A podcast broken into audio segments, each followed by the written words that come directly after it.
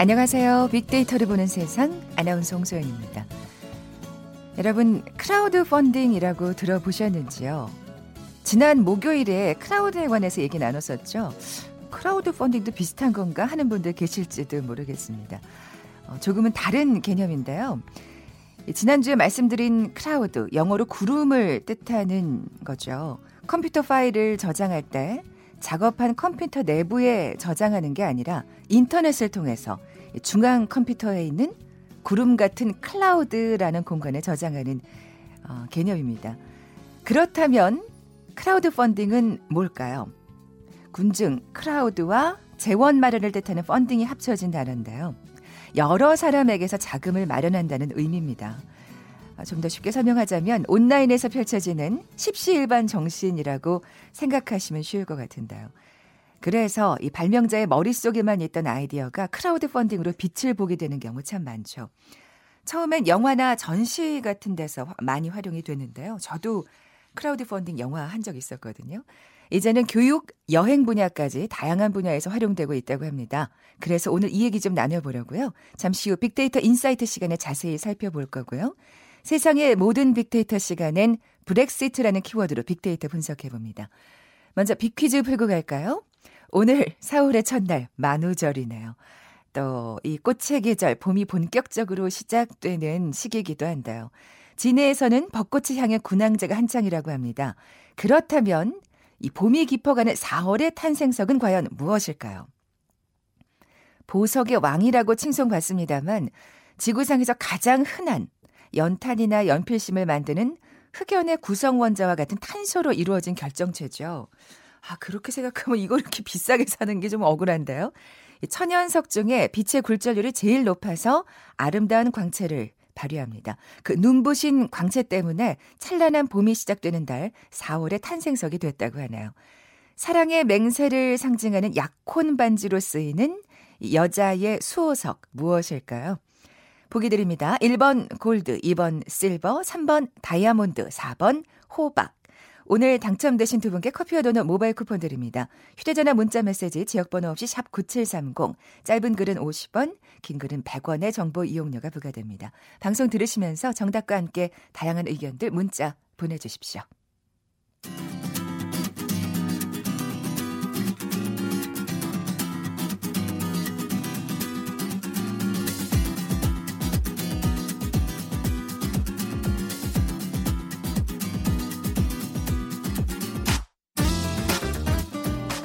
데이터는 시그널이다. KBS 일라디오 빅데이터로 보는 세상. 세상의 모든 빅데이터.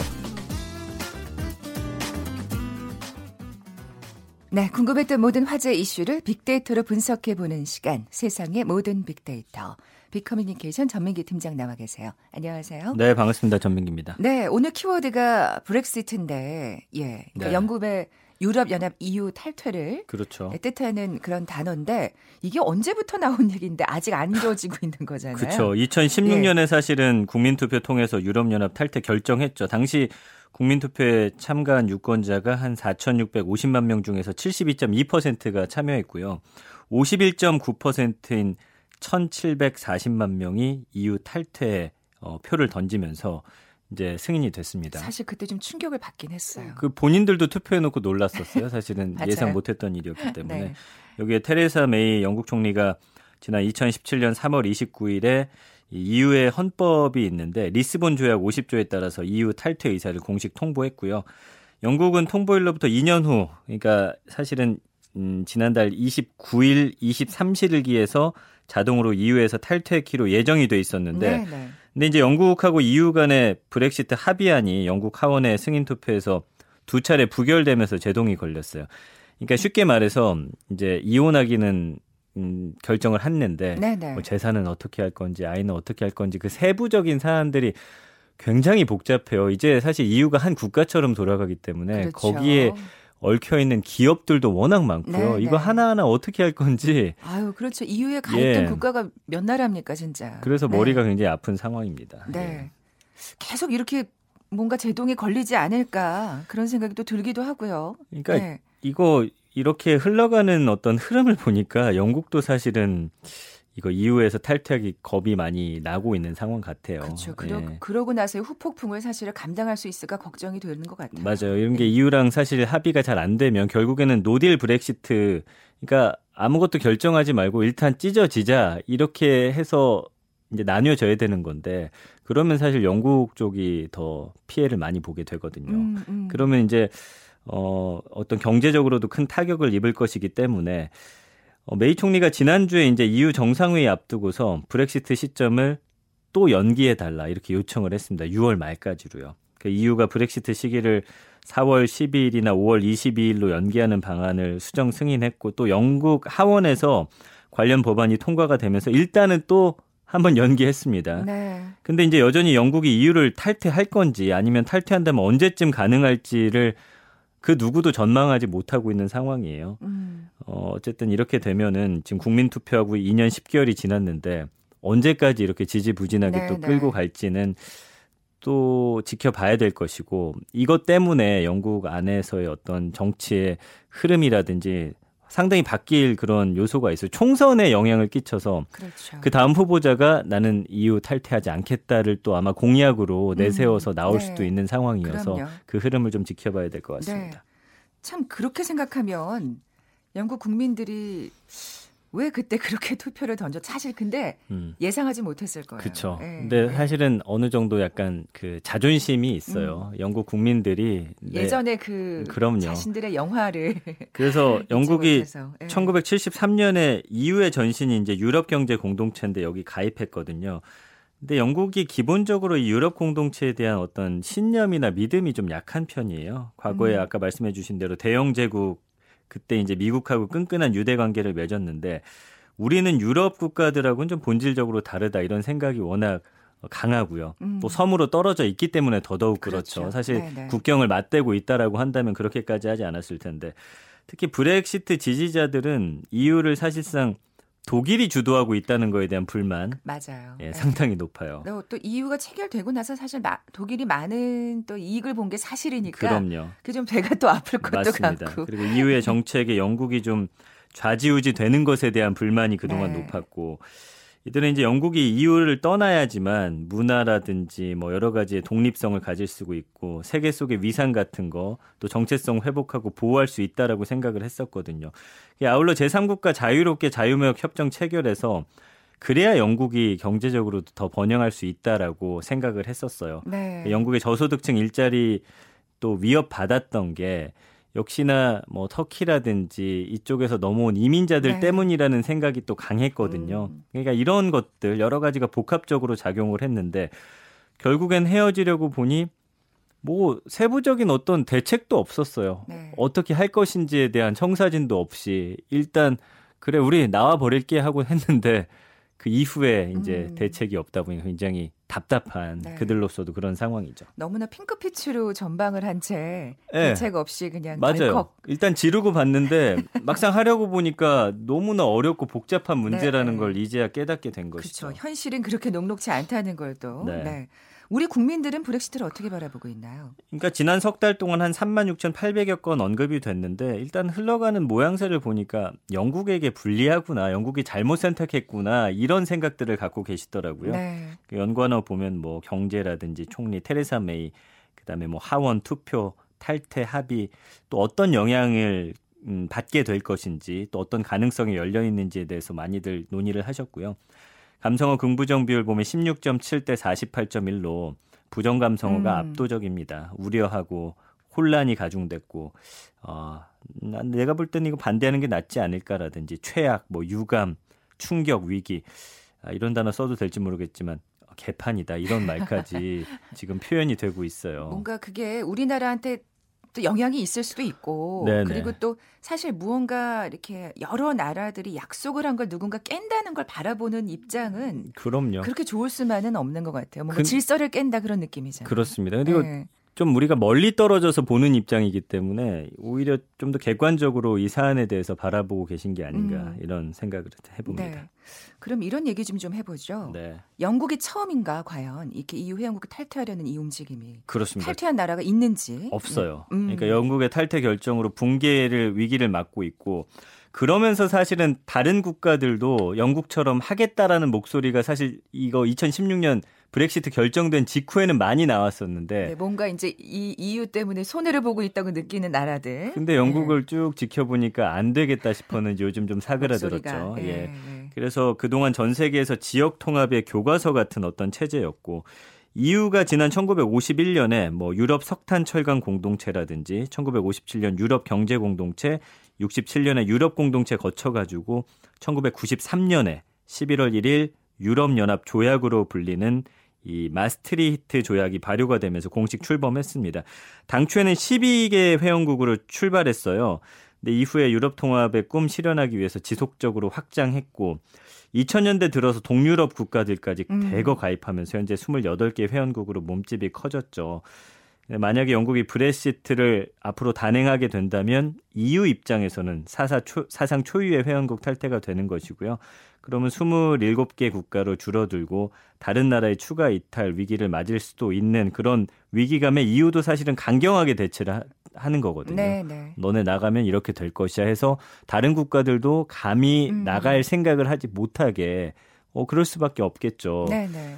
어, 어쨌든 영국이 그렇지만 유럽 공동체를 벗어나려고 시도한 게 이번이 처음이 아닙니다. 어. 그러니까 영국이 EEC 가입 2년 후 그러니까 아까 말씀드렸던 유럽 경제 공동체라는 게 있었죠. 네네. 1975년에 이거 탈퇴 묻는 국민 투표 실시했는데 그때도 이제 나가겠다 했는데 그때는 국민들이 반대했어요. 67%. 아.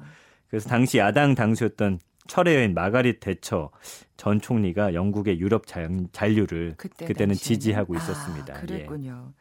이게 아무래도 아까 말을 한 대로 그 약간의 그 섬나라의 특성 뭐라 음. 그럴까 그리고 또 과거에 우리는 너희와 달랐어라는 어떤 그 자부심 자존심 굉장히 세죠 여러 네. 가지 이렇게 복잡하게 얽혀서 이게 사실 계속 이렇게 음. 나갈래 나갈래라고 몇 번씩 이 불만을 표출하는 동기가 되는 게 아닌가 근데 아마 다시 들어가더라도 예상컨대 자존심을 굽히진 않을 거예요 어쩔 수 없이 우리가 다시 음. 들어가는 아마 그런 이유에 대해서 도 만들어내지 않을까 그 영국이 하여튼 역사적으로 보면 그 자존심은 정말 대단하잖아요. 네. 예, 그게 여전히 이어지고 있습니다. 네. 예. 그럼 어쨌든 누군가는 칼을 뽑아야 돼요. 이거 남을 거다. 혹은 아니면 나갈 거다. 네. 사실 근데 이게 쉽지는 않을 것 같네요. 네. 예. 그렇기 때문에 사실은 앞으로 어떻게 될 것이냐 남아 있는 그런 어 영국이 처한 길에 대해서 좀 생각을 해봐야 되는데.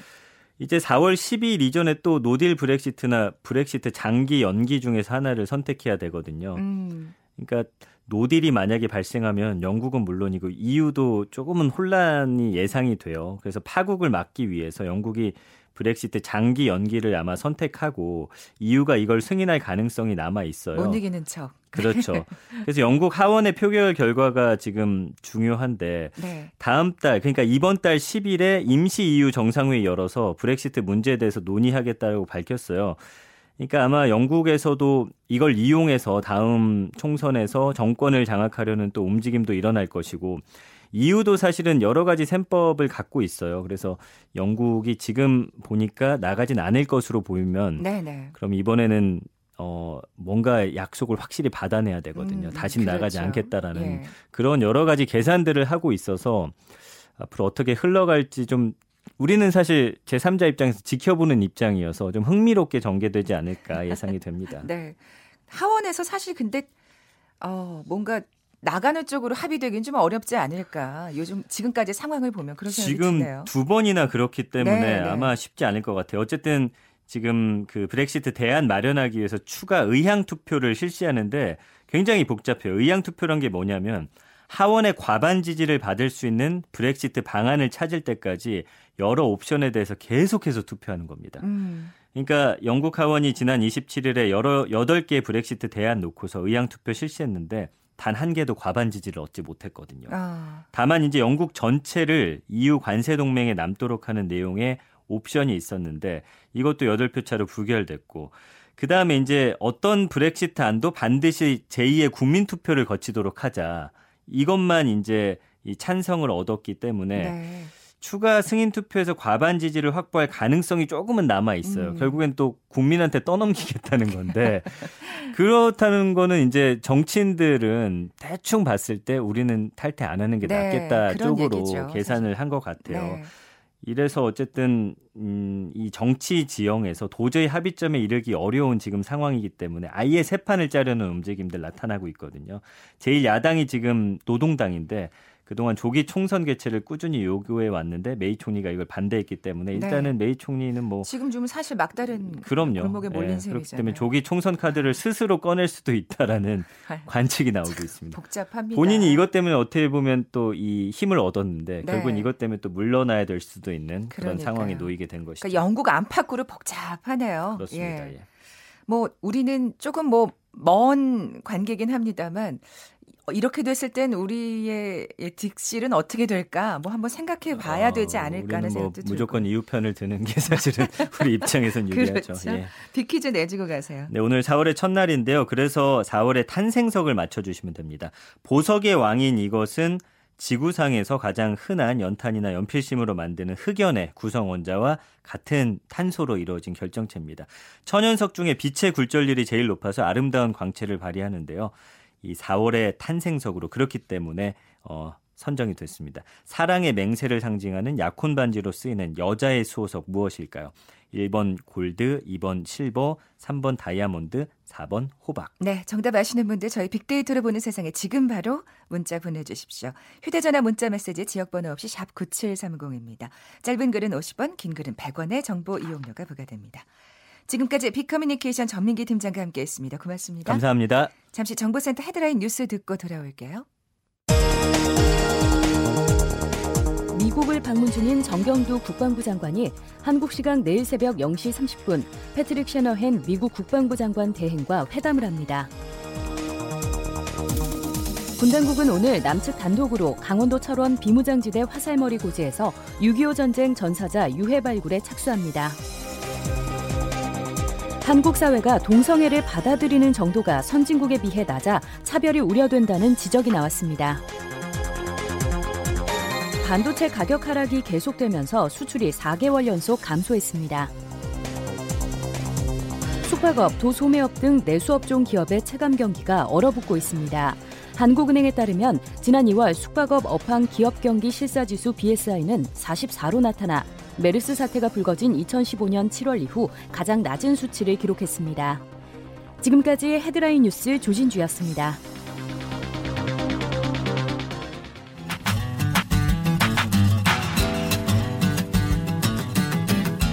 마음을 읽으면 트렌드가 보인다. 빅데이터 인사이트. 타파크로스 김용학 대표가 분석해드립니다.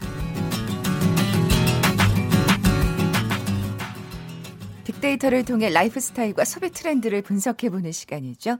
마음을 읽으면 트렌드가 보인다. 빅데이터 인사이트 타파크로스의 김용학 대표 나와 계세요. 안녕하세요. 안녕하세요. 네. 오늘 어, 대화 주제는 크라우드 펀딩이라고요. 네. 예, 우선은 잘 모르시는 분들을 위해서 그 정의를 좀 알려주셔야 될것 네. 같아요. 인터넷 예. 플랫폼이나 SNS를 통해서 다수의 개인들로부터 자본을 모을 수 있는 자본 조달 방법. 을 통칭해서 저희가 크라우드 펀딩이라고 하는데요. 네, 네. 그것을 실행하는 방식에 따라서 몇 가지 특징으로 나뉠 수가 있습니다. 첫 번째가 후원 기부 형태의 reward형인데요. 새로운 상품을 발명한 사업가라든지 문화예술 프로젝트를 진행하는 예술가 등에게 인터넷에 사업을 게시하고 후원을 받을 수 있는 방식입니다. 음. 대개 무상으로 이루어지거나 비금전적인 보상이 이루어지죠. 대상은 문화나 예술, 복지 관련된 아이디어 상품들이고요. 네네. 네. 두 번째는 투자형인데요. 벤처기업 등이 자신의 사업 목표를 제시하고 어, 비상장 공모주를 파는 형식이라고 생각을 하시면 될 듯 합니다. 어, 투자자한테는 배당금과 원금, 이자 등이 보상의 형태로 우어, 어, 주어지게 되는 거죠. 대개 창업 초기 기업들이 이런 형태를 많이 진행을 하고 네. 있고요. 네. 세 번째는 대출형의 크라우드 펀딩인데요. 여러 사람이 돈을 모아서 한 사람에게 돈을 빌려준다는 개념입니다. 일명 P2P 금융이나 P2P 대출이라고 합니다. 어, 자금이 필요한 개인이나 사업자가 많이 택하고 있는 방식입니다. 그렇군요. 어, 우리 국내 그러면 크라우드 펀딩 시장 현황을 좀 살펴봐야 될 것 같아요. 이런 어, 세 가지 방식이 또 어떤 게 또 주로 활발하게 이루어지고 있는지 궁금하기도 네. 하고요. 네. 예. 2016년도에는 약 250억 원 규모의 시장이었는데 2018년도에는 약 1,300억 원 규모로 5배 이상 증가했고요. 아, 예, 예. 동기간의 펀딩의 성공률도 46%에서 64%로 증가를 했습니다. 최근에는 가장 각광받는 크라우드 펀딩 방식은 투자형인데요. 이런 투자형의 크라우드 펀딩으로 자금 조달에 성공한 기업이 약 429개사, 누적 액수는 796억 원 정도가 됐습니다. 아. 그러니까 어, 매년 해가 지나갈수록 적지 이런 않네요. 네. 예. 어, 크라우드 펀딩 시장이 조금씩 어, 커지고 있는 추세입니다. 음, 그렇군요. 어, 그렇다면은 이 호재가 뭘까 그런 생각이 들어요. 그렇죠. 예. 어, 무엇보다도 첫 번째가 크라우드 펀딩의 분야가 다변화되고 있는 것이 이유라고 볼 수 있는데요. 초창기에는 문화 콘텐츠 분야의 투자가 강세를 보였는데 지난해부터는 스타트업에 대한 투자가 증가를 하고 그 대상도 어 음식이나 식품 기업 혹은 교육, 라이프 스타일, 여행 레저 기업들로 펀딩을 받는 기업 분야가 음. 굉장히 다변화되었습니다. 저도 사실은 영화는 한번 해봤었거든요. 네, 많은 펀딩을. 분들이 영화 기업 혹은 문화 콘텐츠에 참여하신 분들이 있을 겁니다. 네, 사실 뭐 근데 정말 말씀하신 대로 뭔가 되게 돈을 벌겠다 이런 그 개념보다는 이 좋은 영화니까 좀 잘 됐으면 좋겠다 이런 그렇습니다. 취지에 공감해서 거의 처음엔 기부로 생각했었던 것 같아요. 근데 지금은 그게 아니란 말씀이시잖아요. 그렇습니다. 아. 두 번째는 정부의 규제 완화가 이런 시장 성장에 좋게 작용한 예일 것 같은데요. 어, 지난 2018년 4월에 자본시장법 시행령 개정안이 발효가 되었습니다. 개인 투자자가 투자형 크라우드 펀딩에 투자할 수 있는 한도가 달라진 것인데요. 예를 들어서 기존에는 업체당 최대 200만 원까지였던 것이 어, 지금은 연간 총 투자 금액이 천만 원까지로 아, 확대가 되었고요. 그럼 뭐 활발해질 수밖에 없네요. 그렇습니다. 네. 이런 투자를 받을 수 있는 기업도 어, 예전에는 창업 벤처기업이나 비상장 중소기업이었던데 반해 지금은 상장을 했다 할지라도 공모로 형태로 자금을 모집하지 않은 상장회사인 경우에는 크라우드 펀딩이 허용이 될 예정에 있습니다. 아. 그러니까 아무래도 업계에서는 이런 두 가지 어, 사례 외에 이런 것들을 어, 할 수 있는 플랫폼, 그러니까 투자 중개가 이루어질 수 있는 플랫폼이 거대 기업이 생성이 되어서 이런 것들을 이용하는 소비자가 많아진 것도 음. 시장 성장의 한 예라고 볼 수가 있습니다. 네. 지금 굉장히 좋은 어떤 이, 요즘의 어떤 호재 그리고 또 이점에 관해서 좀 살펴봤는데 뭔가 또 그늘도 있겠죠. 그렇 빛이 있으면 그림자가 그렇습니다. 있듯이. 네. 예. 여러 가지 긍정적 전망에도 불구하고 아직 갈 길이 멀다는 의견들이 있는데요. 네. 첫 번째가 해외 시장에 비하면 국내 시장의 규모 자체가 굉장히 작은 편입니다. 좀 전에 지난해에 이런 어, 시장 규모가 약 1,300억 수준이라고 말씀을 드렸는데요. 2017년도 기준으로 전 세계의 시장 규모는 약 80억 달러, 우리 돈으로는 약 8조 9천억 원에 아. 달합니다. 아. 그렇군요. 이 중에 어, 한국 시장의 점유율은 약 1.5% 수준이라서요. 네. 절대적인 시장 규모가 아직 작고요. 또 개인들이 투자할 수 있는 액수가 초기에 굉장히 제한적이었던 것도 음. 이런 시장 성장의 속도를 더디게 한 하나의 이유일 것 같습니다. 네. 두 번째는 시장을 키워갈 플레이어, 즉 크라우드 펀딩 중개업자가 탄탄하지 못한 것인데요. 특정 몇몇 업체가 독점의 형태로 어, 아. 시장의 규모를 가져가고 있고요. 어, 2019년도 2월 기준으로 크라우드 펀딩 사업자는 약 15개로 2016년도에도 15개였거든요. 그러니까 플레이어가 늘어나지 못했던 아, 액수는 것이죠. 늘었는데 그렇군요. 그렇습니다. 예, 예. 그러니까 이런 중개업자가 굉장히 많아질수록 시장 규모가 커지는데 특정 몇 개 업체가 음. 독점 형태로 어, 가고 있는 것이 아무래도 시장 전체의 발목을 잡고 있는 것 같습니다. 네. 그런데 많은 중개업자가 참여하지 못하는 것은 아무래도 수익성이 낮아서 사업을 지속하기 어렵다는 현실적인 판단 때문인 것이죠. 네, 네. 네, 이게 보통 중개업자들 같은 경우에는 모집 금액의 80% 이상을 성공했을 때 해당 금액의 5에서 7% 정도를 중개 수수료로 받아가는데요. 아무래도 성장률이 낮다 보니까 중개업자가 음. 지속적으로 존속하기가 어려워지는 것이죠. 이익이 있으면 중개업자도 많아질 텐데 그렇습니다. 현실이 그렇군요. 빅데이터 상에서 어떻게 나타나고 있나요? 네, 빅데이터에서도 똑같은 현상이 데이터상으로 드러나고 있는데요. 전체 관심도도 2016년대에 비해서는 약 4% 정도 증가한 것으로 크게 유의미하게 변화가 있지 않고요. 연관어를 살펴보니까 시장을 독과점하고 있는 주요 업체의 이름은 크게 상승했지만 그 외에 맥락적으로 시장이 건전하게 변하고 있는 것들은 나타나지 않고 있는데요. 네. 예를 들어서 어, 연관어상에서 대박이나 추천이나 뭐 이런 부분들이 높게 올라온다면 시장이 굉장히 건전하게 무르익다라고 볼 수 있을 텐데 네. 아직은 특정 몇몇 플랫폼 업체의 브랜드 정도만 유의미하게 변화가 있는 것으로 보여서 네. 갈 길이 좀 멀어 보이긴 합니다. 그렇군요. 어, 그러면 좀 트렌드도 살펴볼게요. 지난해 크라우드 펀딩 관련 트렌드는 어땠는지. 네, 네. 올 1월에 크라우드 펀딩 플랫폼인 T사에서 발표한 트렌드가 있는데요. 어, 몇 가지를 소개해 드리겠습니다. 첫 번째로 북펀딩의 확장이 있습니다. 이 북펀딩이라는 거는 작년 T사의 플랫폼에서 약 687개의 북펀딩 프로젝트가 이어졌고 이래서 이제 출간으로 이어진 책들이 많은데요. 음. 죽고 싶지만 떡볶이는 먹고 싶어라는 예, 저도 굉장히 재밌게 읽었던 아, 책인데 이 책 잘 됐어요. 네. 예. 어, 이 책도 크라우드 펀딩을 통해서 독립출판사에서 출판하게 됐고 베스트, 베스트셀러로 이어진 좋은 성공 사례이죠. 아, 그렇군요. 네. 네. 두 번째는 팬덤과 관련된 크라우드 펀딩도 굉장히 많았는데요. 어, 여러 유명 가수들 크라잉넛이라든지 뭐 미미 시스터즈라든지 이런 부분들이 크라우드 펀딩을 통해서 앨범 제작을 했고 아. 웹툰 같은 경우도 이렇게 좋은 웹툰이 제작된 사례가 있습니다. 세 번째는 패션 관련된 펀딩인데요. 어, 패션 분야 같은 경우에는 2017년도 대비 2018년도에 약 3배 이상 증가했다고 합니다. 어, 패션 브랜드의 스토리와 제작 과정 그리고 브랜드의 가치 같은 것들을 설명하고 그에 공감한 사람들이 펀딩에 참여하고 그분들이 곧 소비자, 즉 구매자가 되어서 양쪽 다 윈윈의 효과를 볼 수가 있는 것이죠. 그 외에도 건강이나 환경을 관련하는 크라우드 펀딩도 주를 이뤘고요. 네. 재밌는 것은 미투 운동이나 남북 정상회담 같은 어, 사회 정치적인 이슈에 공감하는 사람들이 참여하는 크라우드 펀딩 같은 것도 굉장히 프로젝트가 많이 진행이 됐습니다. 예를 들어서 낙태죄 폐지 운동이라든지 지방선거 가이드 제작 펀딩이라든지 아. 취지가 좋은 프로젝트들도 그러니까요. 많이 진행이 되었습니다. 얘기만 들으면 사실 이런 분야들 트렌드를 보면 참 바람직한 경우가 많구나 하는 생각이 드는데 성공 사례도 좀 살펴볼까요? 네, 예. 대표적인 것이 좀 전에 설명드렸던 패션 관련 어, 프로젝트인데요. 올 1월에 신생 벤처기업인 S사가 크라우드 펀딩 사이트의 시범 프로젝트로 어, 여행 가방과 배낭을 제작을 했습니다. 목표가 500만 원이었다고 해요, 최초에. 그러니까 종잣돈을 만들기 위한 것이었는데 네. 어, 이 스토리가 소문이 나면서 6시간 만에 펀딩액이 1억 원을 넘었고요.